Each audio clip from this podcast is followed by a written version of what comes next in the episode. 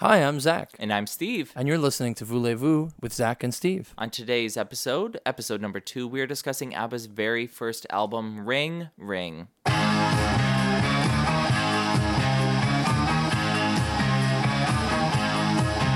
I was sitting by the phone. I was waiting all alone. So, Zach, I'm really happy that we're here with episode number two. Me too. People are listening. Hello out there. Hello out there. You're small, but you're mighty. You're small, but you're mighty. I don't mean you're small like as a per- as a person or This is a really big shout out to all of our little people fans out there who love ABBA and love us. That is like a quadruple Venn diagram. Um, oh god, but we're here again with Rose in a can. And mimosa in a can. Soleil Mimosa, our Brought to you as sponsor for always. today. They've done an endowment for our podcast. It was in Soleil Mimosa's will. You've heard of the MacArthur Genius Grant? we got the This is Soleil the Mimosa, Soleil Mimosa podcast grant. Luke, the Soleil Mimosa lukewarm grant. Hmm. They had that sound like in asterisks in the will. Yeah, yeah. You can.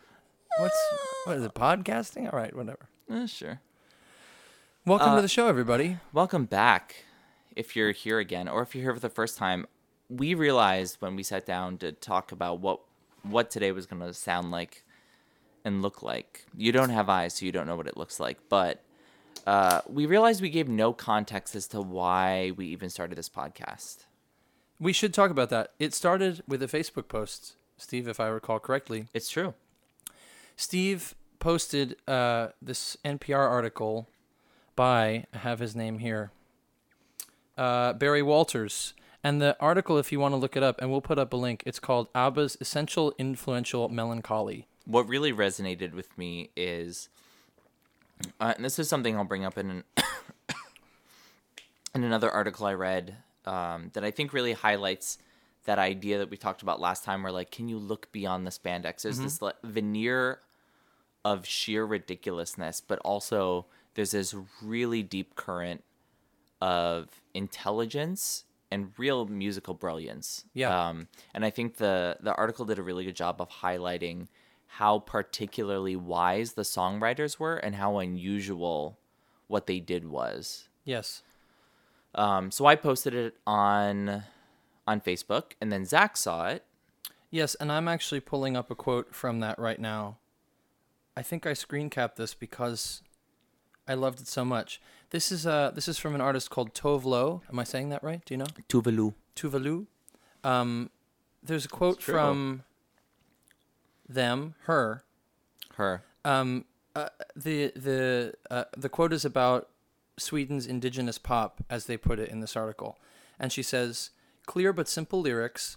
It's a lot about the melody, and also having a little bit of melancholy or a darker sense to it, to not make it too sugary or too bubblegum." Yeah. For me, that's what I like about pop music when it's good. Right. All of those qualities are exactly what I want to hear. I mean- and ABBA really does embody that. Um, and Ace of Base has that thing. Like there, there is something about Swedish pop acts in particular. Maybe because it's very cold all the time or something. I mean, this is a as someone who really likes a lot of Swedish music, I was stupid, stupid into the Cardigans for a long time, and stupid in a good way. In Yeah. that, like, I had all of their imports. I had all their albums on disc. I love the Cardigans, and I remember them saying something similar too. They do this like really gorgeous, sad version of Iron Man by Black Oh, yeah, Sabbath Yeah. and they talked about this idea of uh, meting out the sweetness and the light with this like very dark current. Because Iron Man is just too bubblegum to begin with. Sabbath are so. Yeah, they really needed to bring it down a bit. Is he alive or dead? Has he thoughts within his head? We'll just pass him there. Why should we even care? Oh, Iron Man. It's not their best song, but it's a really interesting cover to listen to because uh, I really like it when people do resigned vocals in songs. Yeah, yeah. And Nina Persson does like incredible. It sounds like she barely got out of bed Yeah. to do the vocals for that, which I like. I mean, the only Cardigans record I know is that first band on the moon. But even if if you've only ever heard Lovefool, that's a pretty good parallel for what we're talking about here. Yeah, That- exactly. what a wonderful like it's it's it's definitely a sad sentiment, but it's a beautiful, fun kind of song. yeah. And the melody is kind were it not for all the arrangement and the disco kind of thing. Yeah. It is kind of a sad song in its nature. We're really selling the cardigans, but we are not selling ABBA. I'll tell you what, a Cardigans episode is not a bad idea. Down the road. Don't tease me. But it's not this one. Don't tease. It's not this one because we're here to talk about Ring Ring. Well, and, and quickly, just to wrap up the, the little intro here, I, I read that article that you posted, and it kind of rekindled. Uh, ABBA for me is a little like Led Zeppelin um, in terms of my relationship to them, and I Okay. understand. I'm going to explain that because Steve just made a face like I think he actually threw up in his mouth a little. I pulled my face back as if imagine an ogre 20 feet tall and he shoves his dirty ogre fingers in my mouth and then rips my skull in half, top Uh-huh. from just rips my jaw off of my skull. That's what I did, but with the power of my own jaw and then muscles. he shoves a DVD copy of "Song Remains the Same" down your throat. Zeppelin is a band like ABBA who I won't listen to for a pretty extended period of time, and then I'll just binge on it for six months. All mm-hmm. I want to listen to is this thing. And when you put that article up, I read it and I felt very much like that. I put on ABBA.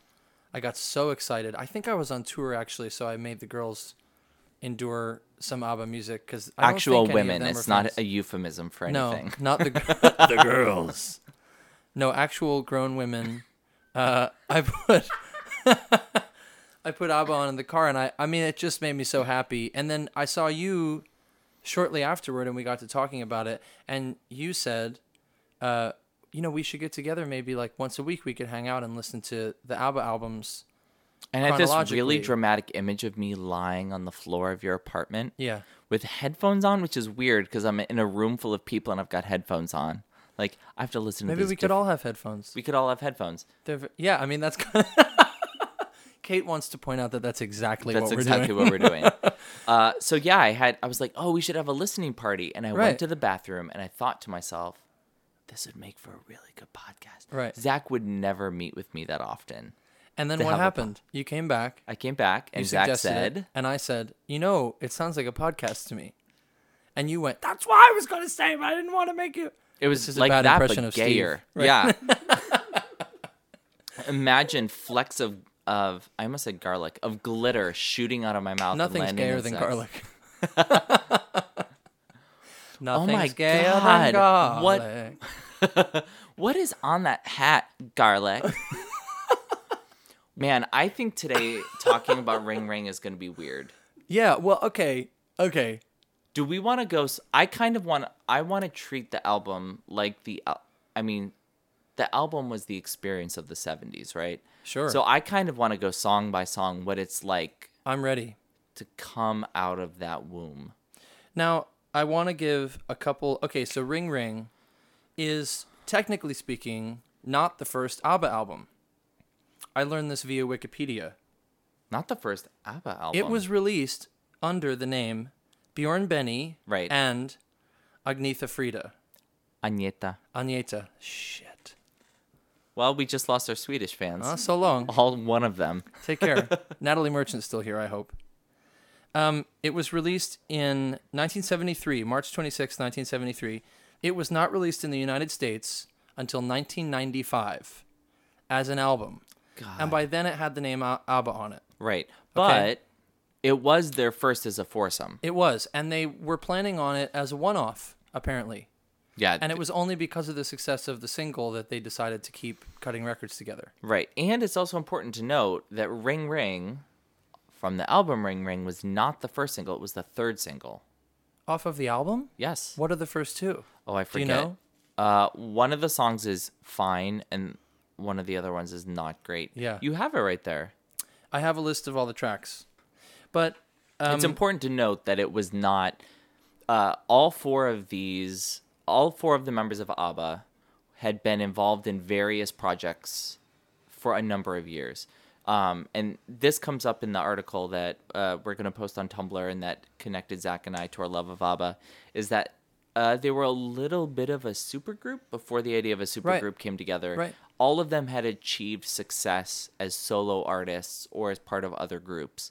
And they collaborated together. They made all these songs. They made this album. They did not call themselves ABBA. So they released two other singles, and then the third single was Ring Ring. Ring Ring, which then became a huge hit in South Africa was one yeah, of them. South Africa, Scandinavia, Germany, Australia, Mexico. There was another one too. There was another weird country. Yeah, it did not uh, because all countries that aren't the United States are weird. Is that Yeah. what you're trying to say, Steve? Yeah. Great. I talked about Turkmenistan I'm last glad, week. I'm glad we're agreed on that. Last week, Last quote unquote. whenever that was. so let's talk about the song Ring Ring. Okay, I'm gonna say it. I'm gonna start if you don't mind. Begin. Ring Ring. I had never heard it before I listened to this album. It is already. Wait, you had never heard the song I Ring had never heard Ring Ring. it is already for me like top 10 ABBA song easily. I'm obsessed with it. I can't believe it. Is it not on ABBA Gold? Is it only on It's more on ABBA, ABBA Gold? Gold. Maybe it's on more ABBA Gold. I mean, I love more. to me. I love more ABBA Gold. It I might be because I'm a most of them. contrarian. Right.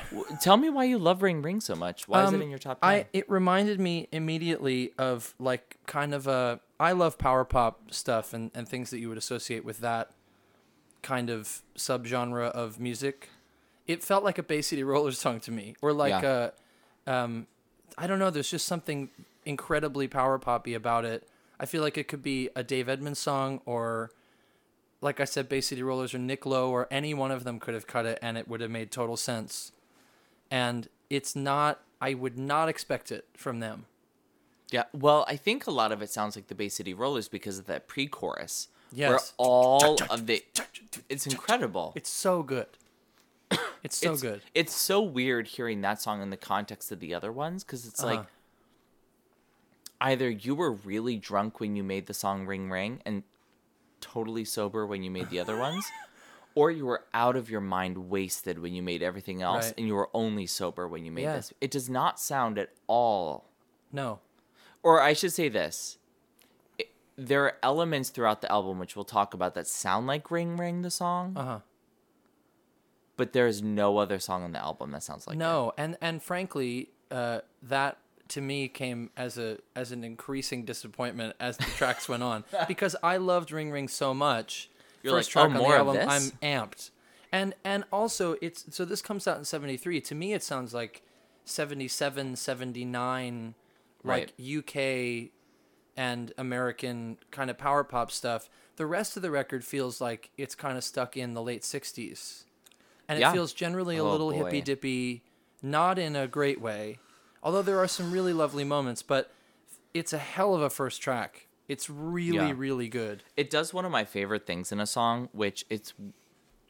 I'm gonna say what that thing is, which is Uh-huh. where there is a gigantic major chord just being played to the goddamn Dickens Uh-huh, by uh-huh. the piano and guitars. oh yeah But then there's that bass line that climbs. That's Uh-huh. like And the reason I think that's funny is because you have on your piano over here the song "Kate" Oh, by yeah. Ben Folds 5 Uh-huh. which has a similar thing where it's like that piano is just banging out the same chord, but that bass line on the piano is. It's the same exact thing, and I Yeah. love when there are just huge, gigantic chords being played, and one instrument is just wailing Mm-hmm. the f out. Yeah, and it's it's very old school rock and roll. Like it, it has kind of a New Orleansy, like southern United States influence kind of thing, which is kind of uncommon in ABBA's whole catalog. Yeah, It's it it, it, it feels really unique among their stuff to me. Um, and like I said, I was kind of expecting after track one, I'm like, great, they were a power pop band for like a year. Yeah. This is amazing. yeah, Well, and then we arrive at track two. right.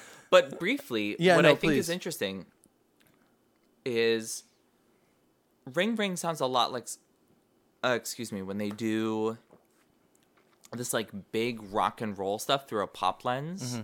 just like Does Your Mother Know, which is one of your favorite songs. Totally. That one does more interesting things with arrangement. yeah. Uh, That's a good point, though. Uh, I definitely have a, a, a thing that. Wow, wow, that took me a long time to figure out how to say. it was that mind blowing. Uh huh. But yeah, I think of Ring Ring and Does Your Mother Know and um, I Do, I Do, I Do, I Do. Yeah. As being very similar, where they have this like very like 50s and 60s rock sensibility, Mm-hmm. uh, but they put it through this like ridiculously trickly, sugary melodic lens, which Totally. I love. And of course, by the time you get to Does Your Mother Know, it's later on, and there's some more of their kind of studio magic starting Yeah. to happen, like that bass line that we talked about. There's and and the kind of octave E guitar stuff feels a little more of its time, Right. and this is really kind of ahead of the thing to me, uh, of the of the thing. I'm saying thing so much. It's a little ahead of the time. Yeah. Yeah, yeah, yeah. Um, Did you listen to the Swedish version? I did listen to the Swedish version. It's a trip. There's a German version too.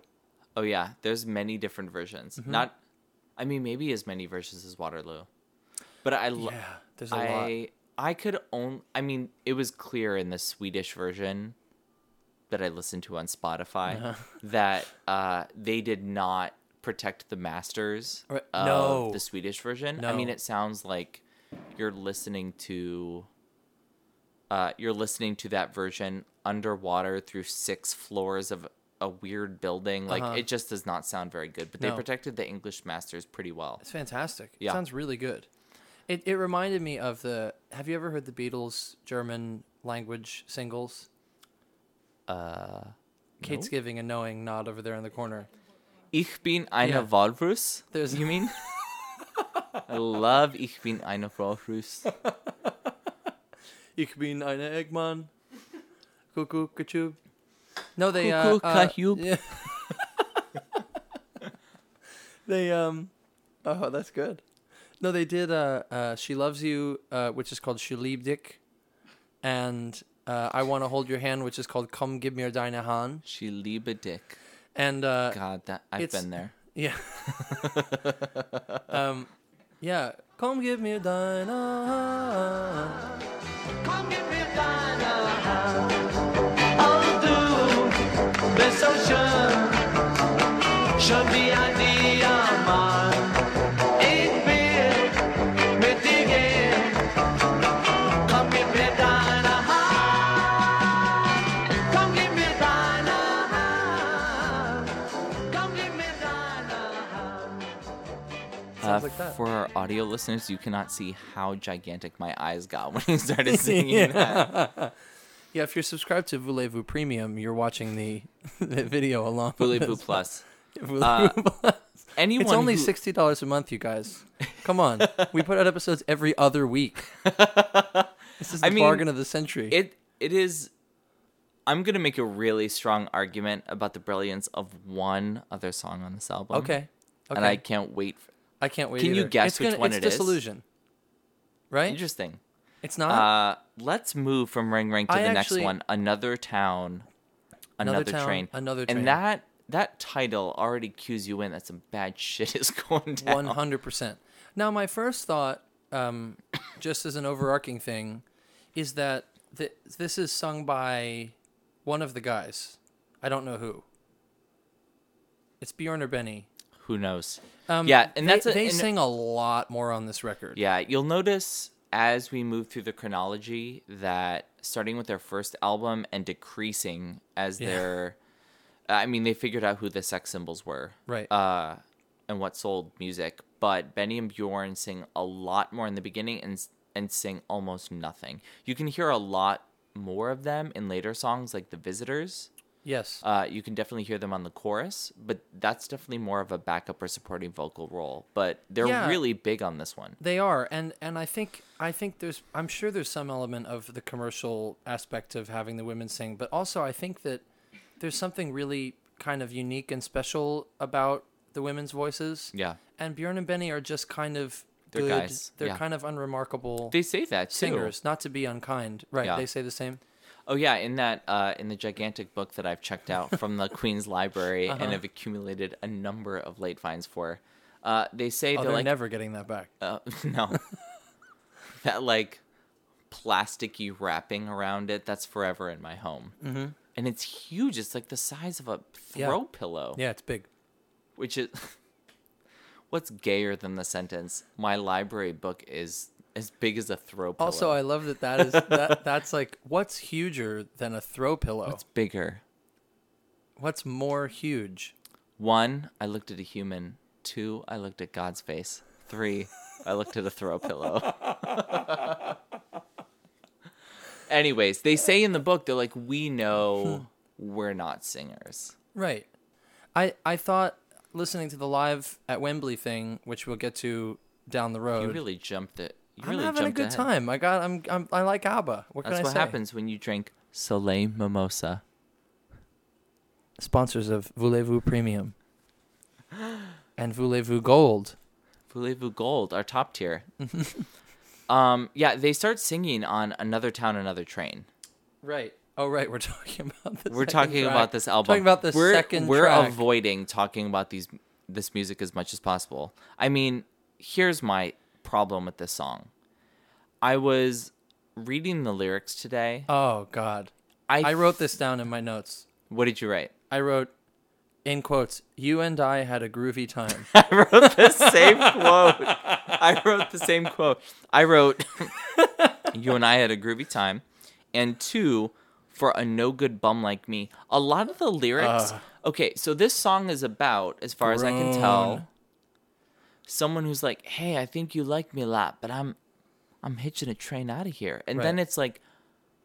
I'm living my life in railroad stations, so I get the sense it's like a dirty hobo who's just Uh-huh. having sex with every lame female in Sweden. Like, is this about like transient hobo one night stands? Like, I could not I tell think what so. the song I- th- about. My my impression of it is that it's it's them trying to write kind of an old Americana sort of tale about this this guy hitching his way across the country, and but it's like is Ramblin' always Man. in railway stations well, besides hobos? I think that's just a clumsy. Guess I will live my life in railway in railway stations. And I then- can't deal with that lyric at all. And then they trick you. Here's the thing that's Uh-huh. tricky: is you're like, oh, this is gonna be a sweet little song because it has that. Yeah, the little flute thing. And you're like, oh, what a lovely little flute melody. It sounds like a sparrow landing on my nose. Uh-huh. No, Nope. it is about a hobo. It's the stench of unwashed homeless man landing on your nose. Just so you know, we are in full support of homeless people also having vibrant sexual encounters. Of course. Of course, I would never deny anyone that.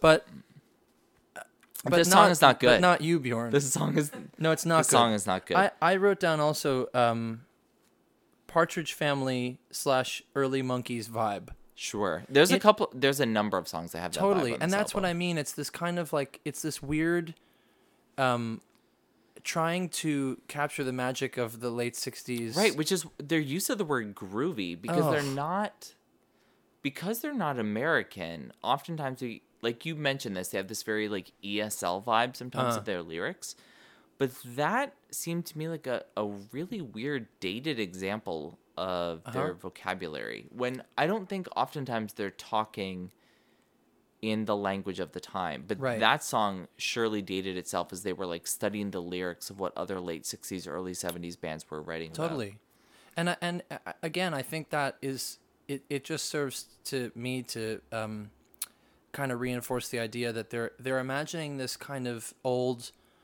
archetypal like I've got a I've got a stick with a little bandana attached to the end, and Right. my only worldly possessions are in it, and I'm just hitching from railway station to railway station. Just a bandana filled with dirty condoms. Right, absolutely. That's my nickname in high school. A bandana filled with dirty. That's a mouthful. Bandana filled with dirty condoms. Yeah, that's why they call me BFWDC. Also a mouthful, but the teachers felt more comfortable calling me that. Right.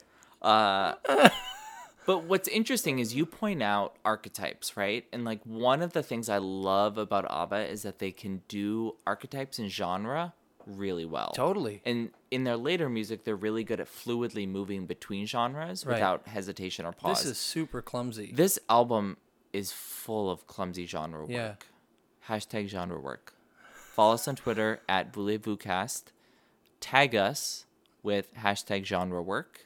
If you want to tag our previous op- episode, you can tag us at Hashtag octave work. Octave work. Yeah. Oct- Also, I just thought of this, and I'm going to say it out loud. 'cause Yeah. Why not? Nothing would make me happier than if you tweeted us a photo of you drinking a Soleil mimosa in a can. We're driving so hard for this company to promote us. Uh, please, for God's sake, how many sponsorships do you have going, Soleil?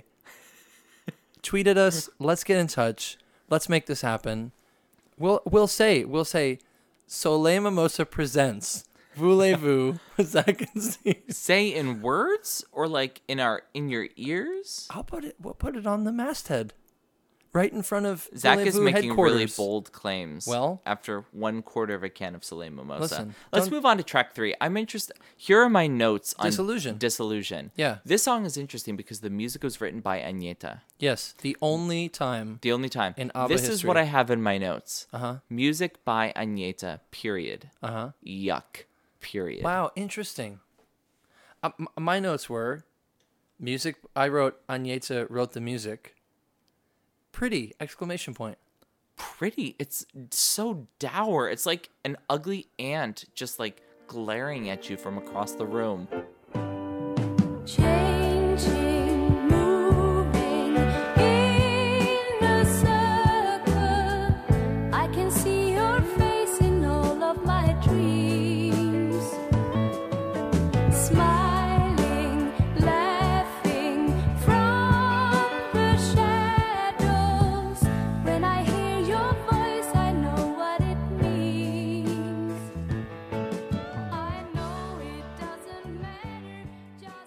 That's what this song is. I just like the changes. I like the way the chorus happens and the way it cycles back into the verse. I think it's a nice. This song don't know. reminds me of like every bad cliche of 70s music. Wow. Just like a melody that kind of goes nowhere. You can't sing along with it even Uh-huh. if you tried.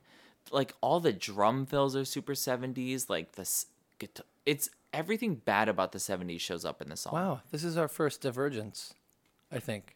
By the way, I'm not going to go to bat for this song. Yeah, don't go to bat for this song. I song. mean, I- I liked just it thought and I the thought song it was nice. gross. I also think it was early enough in the album that I was still hoping to like the album, Sure. and so I'm maybe giving some concessions. You're like ring ring, awesome. Hobo sex, mm, disillusion, oh, pretty. track Steve four. would like this because he likes pretty things. He's a cat. Well, so what if I like pretty things?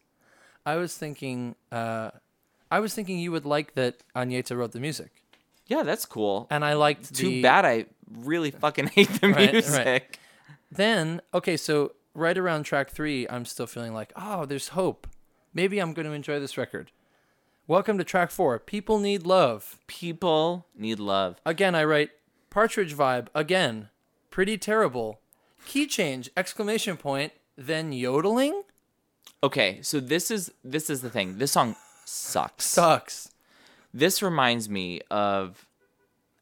I feel really bad because I noticed behind me there's a picture of Jim Henson with a bunch, an illustration of Jim Henson with Muppets, and it says the word "Imagine." Yeah, In my top three least favorite songs of all time is the song "Imagine" by John Lennon. interesting. I think it is such a stupid song. Okay. Oh, imagine a world where people loved each other. Everyone's minds are blown. I'm like, yeah, we do it all the fucking time. Uh-huh. Like, you're not that special, John Lennon. Wow. I was like, oh wow, mm, the chords. I hate that song. Wow. It is up there with "Lady in Red" by Oh, Christopher. Now these are both songs that I actually quite enjoy. this I- is where Zach and I that- filed divorce papers. And I'm a big, big, big, big Beatles fan and a big fan of their solo work as well. Imagine is not even like a top 20 John Lennon song for me. no. As my, I, I like Terrible. it. I like it. I just don't. And, and I see where uh, where it, it's good and interesting. But you know, m- my dad always kind of makes the point that that's the first track on the same album where later on he writes a song where he basically rips McCartney to shreds. It's called McCartney parenthetical in shreds. In shreds. And parenth- It's called How Do You. Sleep if you want to check that out. And George Harrison played guitar on it, which is like the double whammy. Where was Ringo? Ringo was off in the corner, like, listen, guys, I'm partying with Harry Nilsson in Los Angeles. I am so, so coked out to the gills. I cannot be bothered to get in the middle of this with you. Guys, I wish I could say something, but I am trying to grow the shit out of the beard on my neck. Yeah. But this song, People Need Love reminds me of that, like, and I realize as someone who's born in 1982 that I don't I don't have a context for the politics or the emotions of the 60s and 70s, but a lot of that stuff just seems so drippy to me. Like Right, but but there are there are really nice there are really well done nice uh, uh executions. God. I got to stop drinking so many of these mimosas in a can when I start let, let me quote one of the lines from it. People need love to make a good living. Oh, let me tell horrible. you millennials, you do not need love to get a freaking paycheck. No, you certainly don't. Sit Isn't at your desk, thing that's like finish your Excel spreadsheet, send it to your boss, get your paycheck, yeah. go spend it on stupid stuff like Yeah. Amazon Prime, like French presses. Whatever you kids are into.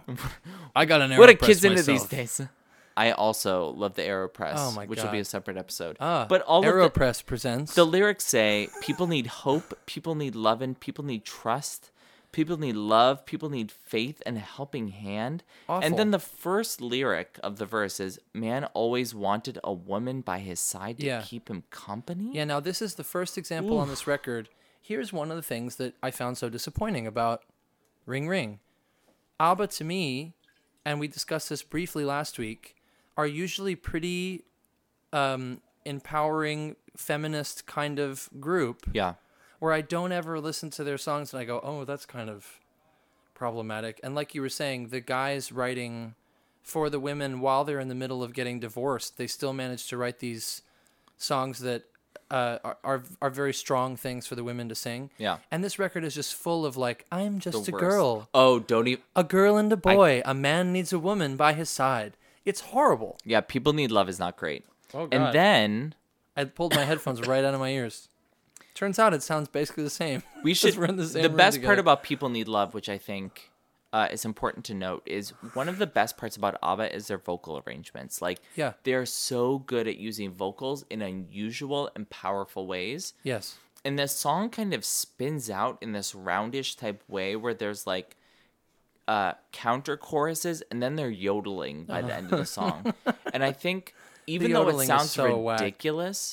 However i think it shows the promise of their vocal arrangements. Mm-hmm.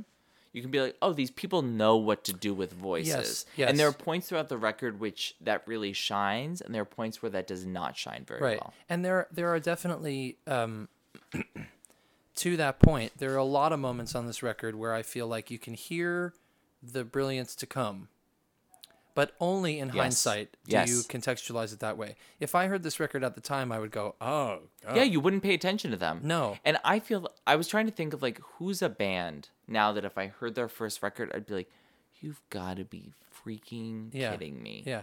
And then later it was like, Oh, maybe they're great. The only example I could think of was the killers, but I don't even like the killers. see and i actually kind of like the first record more Yeah, than everyone likes the first one. I don't even know why that was the first example I thought of. All right, so track five, we can spend it essentially 10 seconds. I saw it in the mirror is Uh-huh. the worst. That is the worst offense on the entire do you think it's the worst song on the record Yeah, it's the worst tempo. okay my It's my the worst was- chords. Yeah, yeah, I agree. I don't know if it's the worst for me though. I wrote blah. Is this an attempt at an R and B ballad? No. It reminds me of like that's an example. So people need love where they do the yodeling at the end. You're like, okay, Uh huh. You know how to get people to sing Right. and how to do it in an interesting way. I saw it in the mirror is incompetent. Yeah, because they do that thing that I hate, where the so the boys, uh, the men, sorry, they were men. Uh, They just still to are. clarify, according to Wikipedia, they had been through puberty at this point. Um, the men sing the vocals, and they do this point. They're like, "When this boy cries," with this like stupid ride cymbal, and then the women are like, "This boy." Like I hate Yeah. when there's an echo of the same vocal, like a half bar or a full bar after. Interesting. Nightmare. Yeah. I don't want to talk about this. Let's talk about Nina Pretty Ballerina. Okay, Nina Pretty Ballerina. This is a peach. Is What this is the one you like? on? No. Okay, thank you. I like this song, Yeah. but it's not the one that I'm going to argue really hard for. Okay, here's what I wrote. Train exclamation point. Cool guitar shit. Crowd noise question mark. I wrote the same things. Right. Now, this is a pet peeve of mine.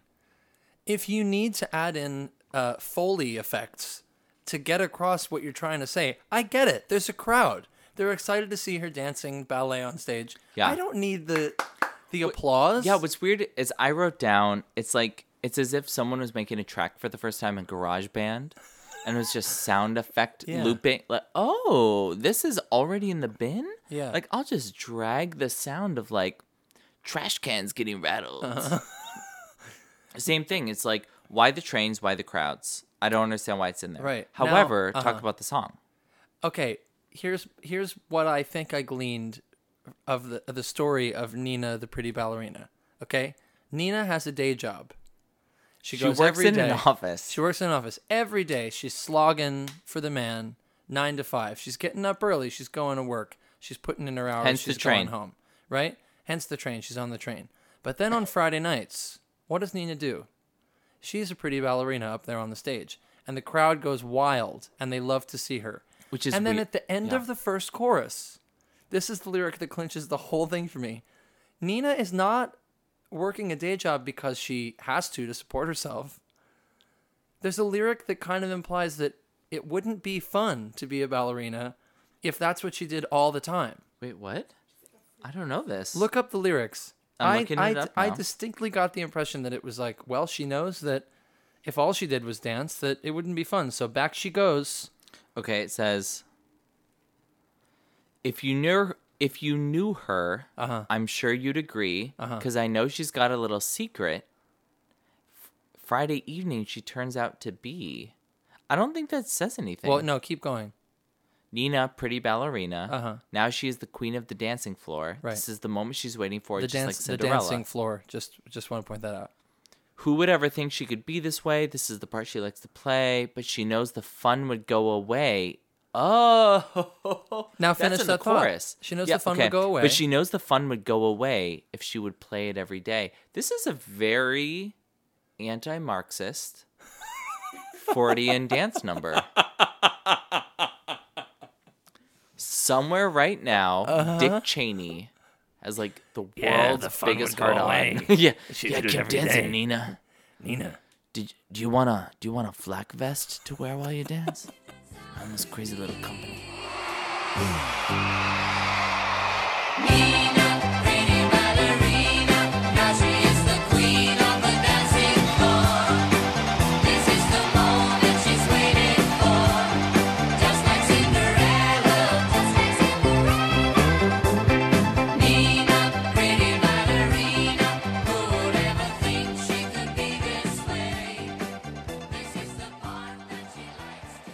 I love that they call it the dancing floor. Oh yeah. and and This yeah, reminds me a lot of Dancing Queen. Uh huh. But oh god, but it's, It's not like even weird little sister ball with with pimples. Dancing Queen. no. I mean, here's what I liked about it. Uh huh. Uh it starts to get at some of their coolness with arrangements and the melody is Yes. indelible. Yes. That's an indelible melody. Sure. But she works in an office all day, and then she goes to, as you noted, the dancing floor, and she's a ballet. ballerina. like this might actually be about a mentally ill woman Uh-huh. performing ballet moves on a dance floor. Like everyone's like Out at the club rocking out in 1973 to whatever to Donovan. I don't know to ring ring. to Ring Ring, and then she's like jeting to no one's fucking end Yeah. maybe it's about mental illness, just like another town, another train was about a hobo. Maybe this whole album's theme is mental illness in and Sweden. actually, it's kind of deep and brilliant. I doubt it. I In terms I of- am I, I'm sorry to belabor the point, but I cannot deal with this story. that she works all day every week. She goes dancing Friday nights, but she knows that the fun would go away if she did it every day. So she's back to the office. That doesn't not bother why, me. That's not why you work an office job. You are Oh, you, yeah, Are no. you trying to tell me that sh- if she could be a full time ballerina, she needs s- she needs something to pay the cost of that like gauze that ballet dancers are always wrapping. yeah, she needs like how is she gonna afford the cotton she Gauze stuffs at the bottom of her bloody shoes Uh-huh. that she takes to the dancing floor? Uh-huh. I get the sentiment where I'm like, if all I did every day was play Last of Us multiplayer, I would become a crazy person who Sure, weighed sure. four million pounds. Sure. that's an actual estimate based on statistical averages and models. But so I get it. I mean, it's just a weird song. I think production wise, Yeah. the thing that I was most fascinated by was in the chorus. There's this like ticky tack oh piano yeah. that comes yeah. in. It is way too fast for any human to play. They probably So- sped it up. Yeah, I was just wondering how they did it. Did they did like they only play one record one part and then overdub over it someone playing the like if it's one e and a two e and a three e and a four e and a I'm Mm-hmm. pulling back on my band days from high school. Did like one hand play one part and then they recorded over that someone playing the other part? It was just interesting because it's way too fast. Yeah.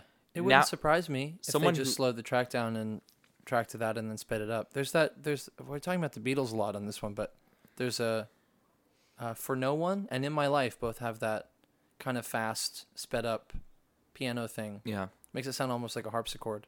I just know when I was making pop music, I would just record half of the notes and then just double them. That's how we do then it. Then quantize them and then set them to swing 16F. So it made it sound like I was really, Junk- really- oh yeah.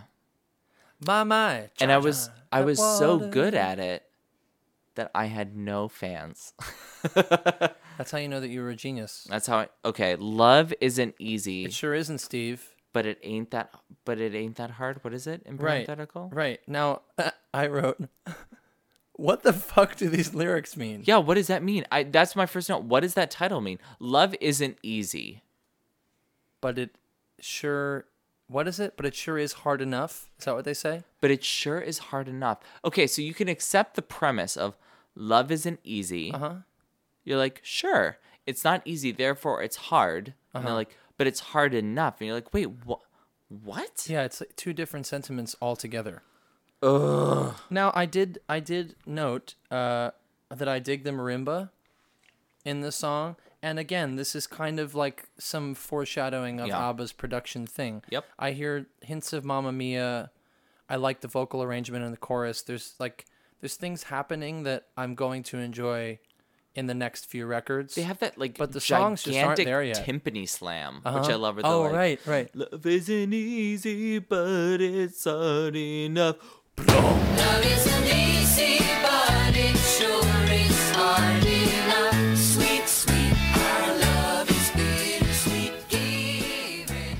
Me and Bobby and Bobby's brother. I would like to note there are maybe it's three songs in a row. Yeah. Uh, track eight is me and Bobby and Bobby's brother. Track nine is he is your brother. So the word brother again. Uh-huh. And then ten, I'm just a girl. You're like, there's some really interesting gender. Well, and before that, it's she's my kind of girl, and Oh. then I'm just a girl. I skipped that So because it's I brother, hated brother, that one. girl, girl, Okay. which is just like space it out. so me and Bobby and Bobby's brother, I have an affinity for, but when I listen to it deeply, I don't know why. Yeah, I, I didn't care for that. There is some great ABBA pre-chorus work. Yes. Um, and one of my favorite things about ABBA is when, uh, so I think of them as a pop band, but there are moments in their later songs where they just pull out and like a pre-chorus or a bridge or something else just becomes a pure '70s glam rock moment. Yes. And the pre-chorus to this is a really lovely moment. I forget what it is, but there's something where they speed uh, the tempo of the verse, and I think there's like two pre-choruses. The verse and the first pre-chorus follow the same rhythm, and then there's a pause in me and Bobby and Bobby's brother. They add an interesting rhythm that I found really intriguing. Uh huh. Yes,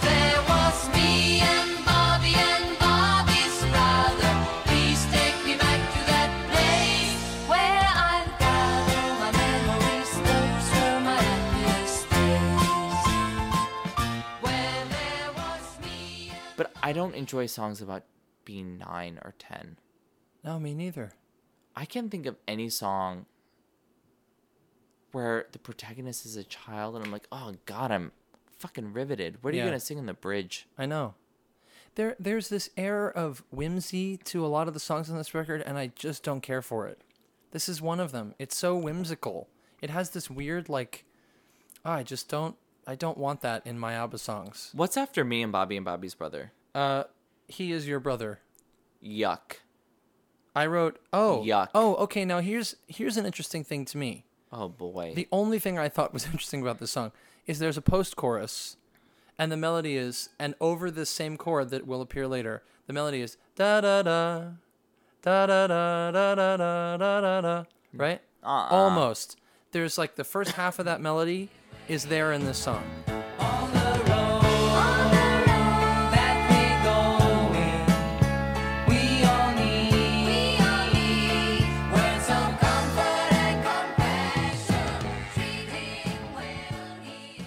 I wonder if they just yanked it and stuck it in SOS later on. But it sounds very similar to me. It comes in the they same spot in the song. SOS in the song SOS They sure did. with something from one of their songs. Save our song. Save our song. The "He Is Your Brother" is w- one of the late '60s, early '70s sentiments that I do not love on this album. Right. I Yeah. mean, just briefly looking at the album cover, yeah. Anni-Frid's hair has never looked glossier, No. Which is shocking because when you look at the following albums, her hair is like oftentimes dry.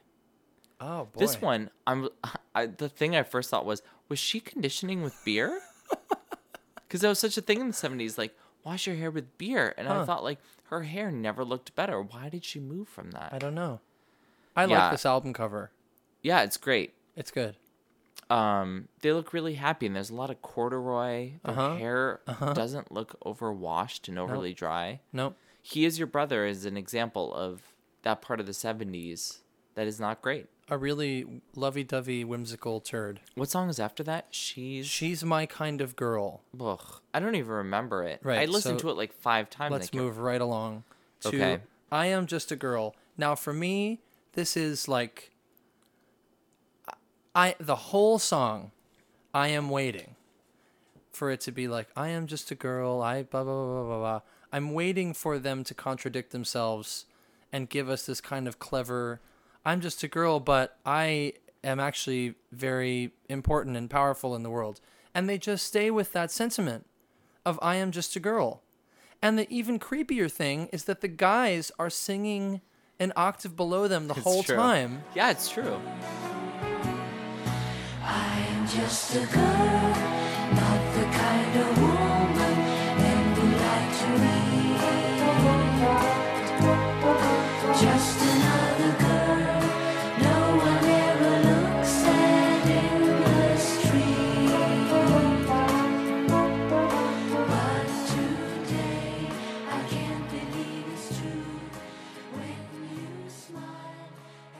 It's just it's it's really creepy and weird and this like really even in 1973 this incredibly outdated sentiment executed very poorly.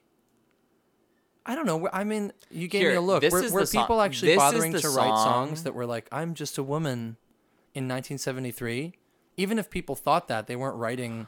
Here's the Pop thing. This is it. the song for me that I was surprised by how much I love it. Like, No, Steve. this Ring Ring is classic ABBA. Uh huh. This song for me is really brilliant from a songwriting standpoint and from How a production so? standpoint. Um, the song does not sound like a 60s song, like a 70s song. It sounds like something timeless. Okay. And the only reference point I could think of was Lawrence Welk. Okay. Yeah, I wrote It- Burt Bacharach too. Kinda yeah, it me a little reminded me. Uh-huh. very much of Lawrence, the Lawrence Welk show, which my grandparents and my stepdad would watch all the time. Mm-hmm. So like Sundays were, I think it was like 6 p.m. Lawrence Welk on PBS, Mm-hmm. 7 p.m. 60 Minutes Wow. on CBS, Uh huh. 8 o'clock Murder She Wrote. Oh. And I remember associating all three of those with it. If you're an adult, you watch Lawrence Welk, And Angela Lansbury. 60 Minutes, Yeah. and Angela Lansbury. No, that just means you're old. Yeah. In 1991, that meant you were an old person. But I had to watch so much Lawrence Welk, like women in like frothy, chiffony gowns with gigantic hair, Yeah. singing with like two men behind them, weird songs about love, Very with like bubbles sort of behind stuff. them. Yeah. I am just a girl reminded me of that kind of sound. Okay, but the lyric. Okay, but here's the thing. I think some of the lyrics get to that brilliant melancholia of ABBA. Listen to this. Uh huh. Um so the first verse is I'm just a girl, one among the others, nothing much to say. Mm-hmm. Plain and simple girl, not a special type in any way. That verse ends with this line, and this line I could think about for years. It's an evil world that has only made me a girl. What? It's an evil world that has only made me a girl. So, is this a feminist statement where you're saying, like, I th- I think no. this world is so terrible that I cannot actually progress beyond girlhood? Right? Maybe. Maybe. I could think about that was- sentiment for I, days, I Zach. wanted so badly to find some irony or some some undercurrent of that in this, and I just couldn't bring it out. To me, that sounds kind of self-loathing, like it's a terrible world where I was just born a woman. But I think here's the thing, right? So the second verse says, I'm just a girl, not the kind of woman men would like to meet. Just another girl no one ever looks at in the street. Those are depressing lyrics. Right, and they're kind Right? of about the individual. They remind me of how I felt in 2010, the worst Sure. year of my life. I'm so sorry. Hashtag worst year of my That's life. That's pretty recent. Five years. Do you feel better? Oh yeah. Good. Thank God for therapy. But what I like about those lyrics is it's these very dark, upsetting lyrics. Yeah. But the arrangement is so light. Right. Yes. Like everything about that song is light. And the thing that I want to point out about this song is the vocals never get above like a light, light head voice ever. Right. It's very whispery. You never, no one belts, no one sings chest voice. It's all very light. And it reminds me a lot of a song by another Swedish singer called Tove Styrke mm-hmm. Called Ego. And it's a pop song. Her album Kiddo just came out this past June. And uh, the song's got this like great marimba line as like the musical background. And she sings in like normal verse level and normal pop songs build up to this big like big belting huge moment and what happens when she gets to the chorus is she sings in this like breathy whisper Right. That's nice. and i love it when uh the type of vocal you provide does not match what you think is going to happen. So like i love in this song that throughout the whole song it's this like moment of sadness and vulnerability. She's like no one looks at me. No one cares. I'm just this girl. This world will not allow me to be anything but this. But you loved me and that matters. And the whole thing is breathy. And the melody's super chromatic. It's like i am just a girl not a kind woman. Right, see, that- that it's like that part in uh, Great Muppet Caper that I love, when they're at the um, don't don't Wait, you what's- speak the what's the name of the dinner club? of of What's the dinner club in most Great holy Muppet Caper? Muppets in this um in the Great Muppet Caper? I don't remember the the club. I forget. But and then you also have this like beautiful, very softly uh produced horn section behind them. It's like Yeah. Do, do, do, do, like everything is so chromatic and it feels so unusual and careful. And what I love about this song is like it just feels very fragile Sure. in a way that I think matches the production. And I think it's I unusual. hear you. I hear you, and I and I hear the. It's interesting to hear that perspective, and I see some of the good things about it, but it's hard for me. I hear that like those kind of that lilty melody and those kind of old timey sort of Lawrence Welkish things just serve to make it feel even more Dated? dated and Yeah. kind of stuck in Yeah. a weird mindset. And there's and I think one of the only reasons I arrived at the conclusion I did was that the album is populated with moments of a man needs a woman and a woman me- needs a man and there's a lot of this feeling of like Right. Men validate women and vice versa and Oh, sure. and I feel like that's kind of present here, and so it kind of I don't know. It just felt disappointing to me from the group who gave us "Gimme, Gimme, Gimme, a Man After Midnight," which is just about like. I love how you think of that as a feminist anthem. Well, I just think of it. I just, I just think of it like, let's get out to the club and like get dirty and fucking get down. You know? But she's not. She's a woman like leaning out of her window, being like, "Someone come fuck me." That's fantastic. That's a lot better than somebody come. 2010 for Yeah, me. but I think you're. I think you're right. I would think not. you're say- right, too. I I would mean, I not hear say your "I point, am I just, a just- girl" is a great ABBA song, but I think it's a really good song. Right. And in an album where you see like, oh, that trumpet line is like a, glimpse of what we'll see in the future. This vocal arrangement is a glimpse of what we'll see in the future. This is a song where I think it holds itself together really well, where you Yeah. don't have to look at glimpses to Sure, see the greatness. sure. Let's. I I want to skip the B sides. Oh, Santa. Rosa and Merry Go Round suck. I think I there's one. hate There's one more song on the album Yeah, proper, Rock and which Roll is Rock Band. and Roll Band. Tell me what you thought about this. Not bad. Yeah, it's, it's good. Totally fine. What I like too is it has the hint of melancholia where uh, the chorus goes from major chord, minor chord, major chord, minor chord. Uh huh.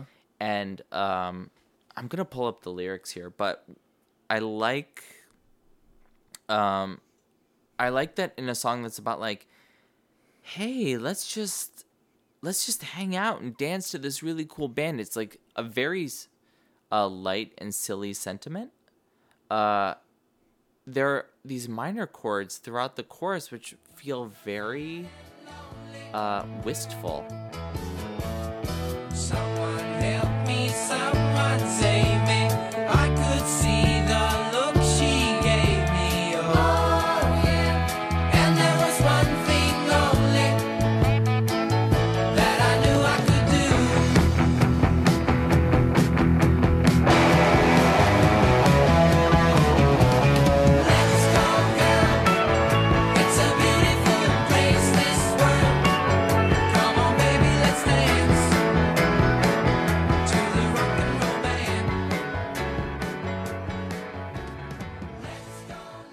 Says, "Let's go, girl. It's a beautiful place in this world. Come on, baby, let's dance to the rock and roll band." So not only do they have do they switch to these minor chords at the end of the chorus, right? It doesn't move from minor to major, which would feel triumphant. It Right. feels like you go from major to minor, which feels like tragic in a way. Yeah. Uh, they also have this like sliding electric guitar line. Like I lo- I love the guitar playing in the song.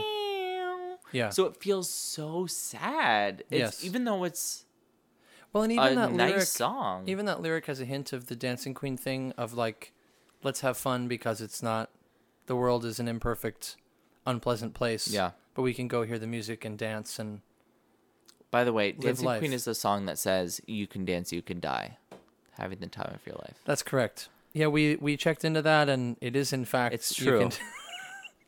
Uh, Benny actually called me on my cell phone last night. really? I was like, "Oh, Benny, I'm sleeping," and he was like, "I just oh, and have the to tell you." I What? guess he would be paying them. I was gonna say the long distance charges. I thought you meant the charges on my phone. I was gonna say I charge it before I go to bed. Oh, good, good. It's good. Yeah, so I will tell you, Ring Ring is. If yeah, like you said before, if I heard Ring Ring, if I was a teenager in the '70s, I would not be on the lookout for the next album. No, no, especially if if I think about um I mean this wasn't released stateside so it's kind of an irrelevant thing to discuss, but in 1973 you're kind of But like- imagine you're a South African. Okay, I'm a South but I think I think You're maybe a that victim or an oppressor of apartheid. Right. And I, I think maybe that is one of the reason that this reasons that this record was successful in certain places because it's if this is all you're getting or if this is one of a few things that's coming through to you, it sounds maybe kind of exciting and fresh.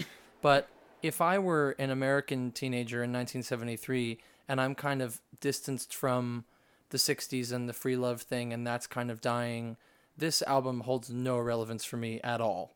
Yeah. I would hear Ring Ring and I would get stoked. Yeah. And then I would buy As the record did. and I would be so bummed out. By everything else. Right.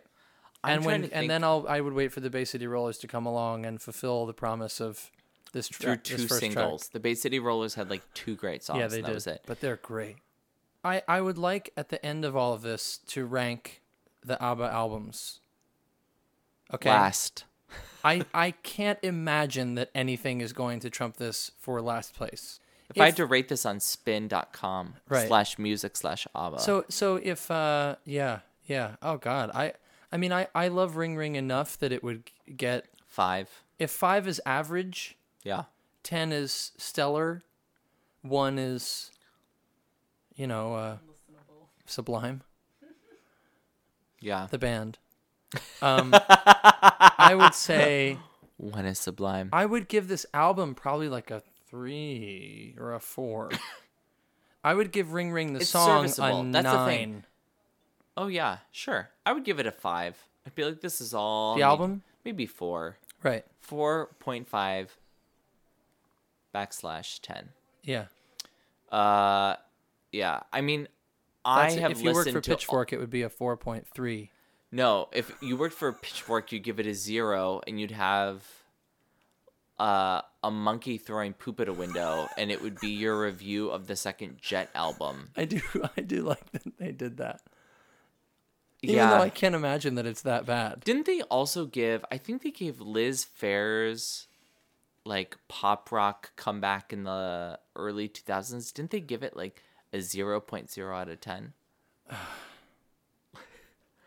That Zach mean, I'm turned down by the idea of Liz like- Phair naked, hidden behind an electric guitar. No, I, Exile in Guyville is so so great, but so is that Why Can't I Breathe song.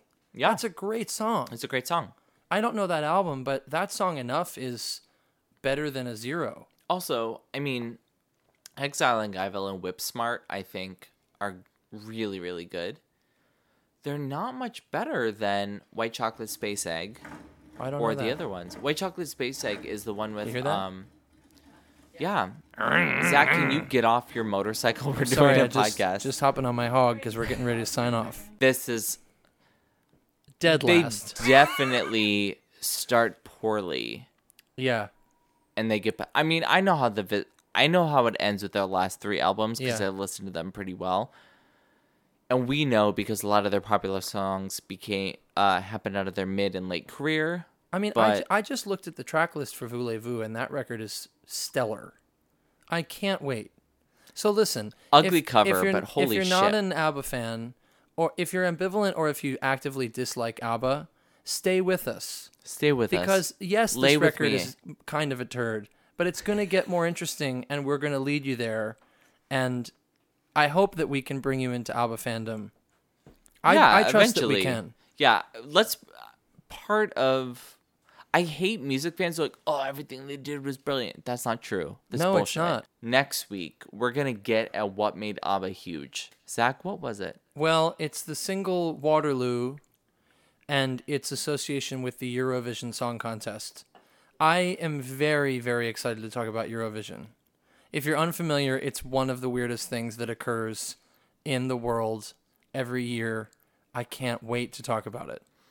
Exactly. Yeah. One thing that didn't come up in our podcast, which comes up with Eurovision and definitely comes up in ABBA's music, is the idea of Schlager.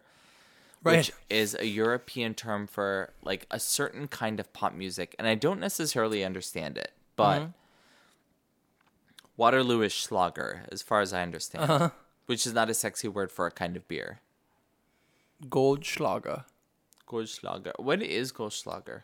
That's that alcohol that has little flecks of gold in it so that it cuts your throat And you die. as it goes down and you die. It's like when you go to Japan, they're like, "Do you want to eat this puffer pufferfish? You might die." Goldschlager. If you really like us, you can follow us on Twitter at Voulez-Vous VoulezVouscast. You can also go to our website voulezvouscast.com, which I guarantee the links, uh, the link to the NPR story which brought Zach and I together in matrimony. We're married. Mm-hmm. Thank you, Sotomayor. Um, we'll have a link to that story on our Tumblr. Also, you can hashtag us at OctaveWork.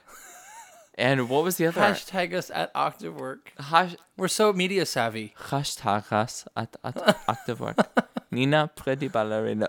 Uh, this podcast was produced by Kate Neely, as all future episodes will be, presumably, Presumably, unless she except quits. 90 years from now. Kate, Kate's moving into my building, so nine- she has to stick around now. Yeah, exactly. She can't Um, quit. if you want to follow Zach, you're on Twitter at I'm at Zach Jones Music. Z A C H Jones Music. Steve. I'm on Instagram and Twitter as well at There Is Thunder, a Kate Bush re- reference because I'm a moody gay. Thank you guys so much for joining us for our second episode of Voulez-Vous. And until next time, this is, This is Zach. and this is Steve, and this is Voulez-vous. Thank you for the music. the songs we're singing. Bye.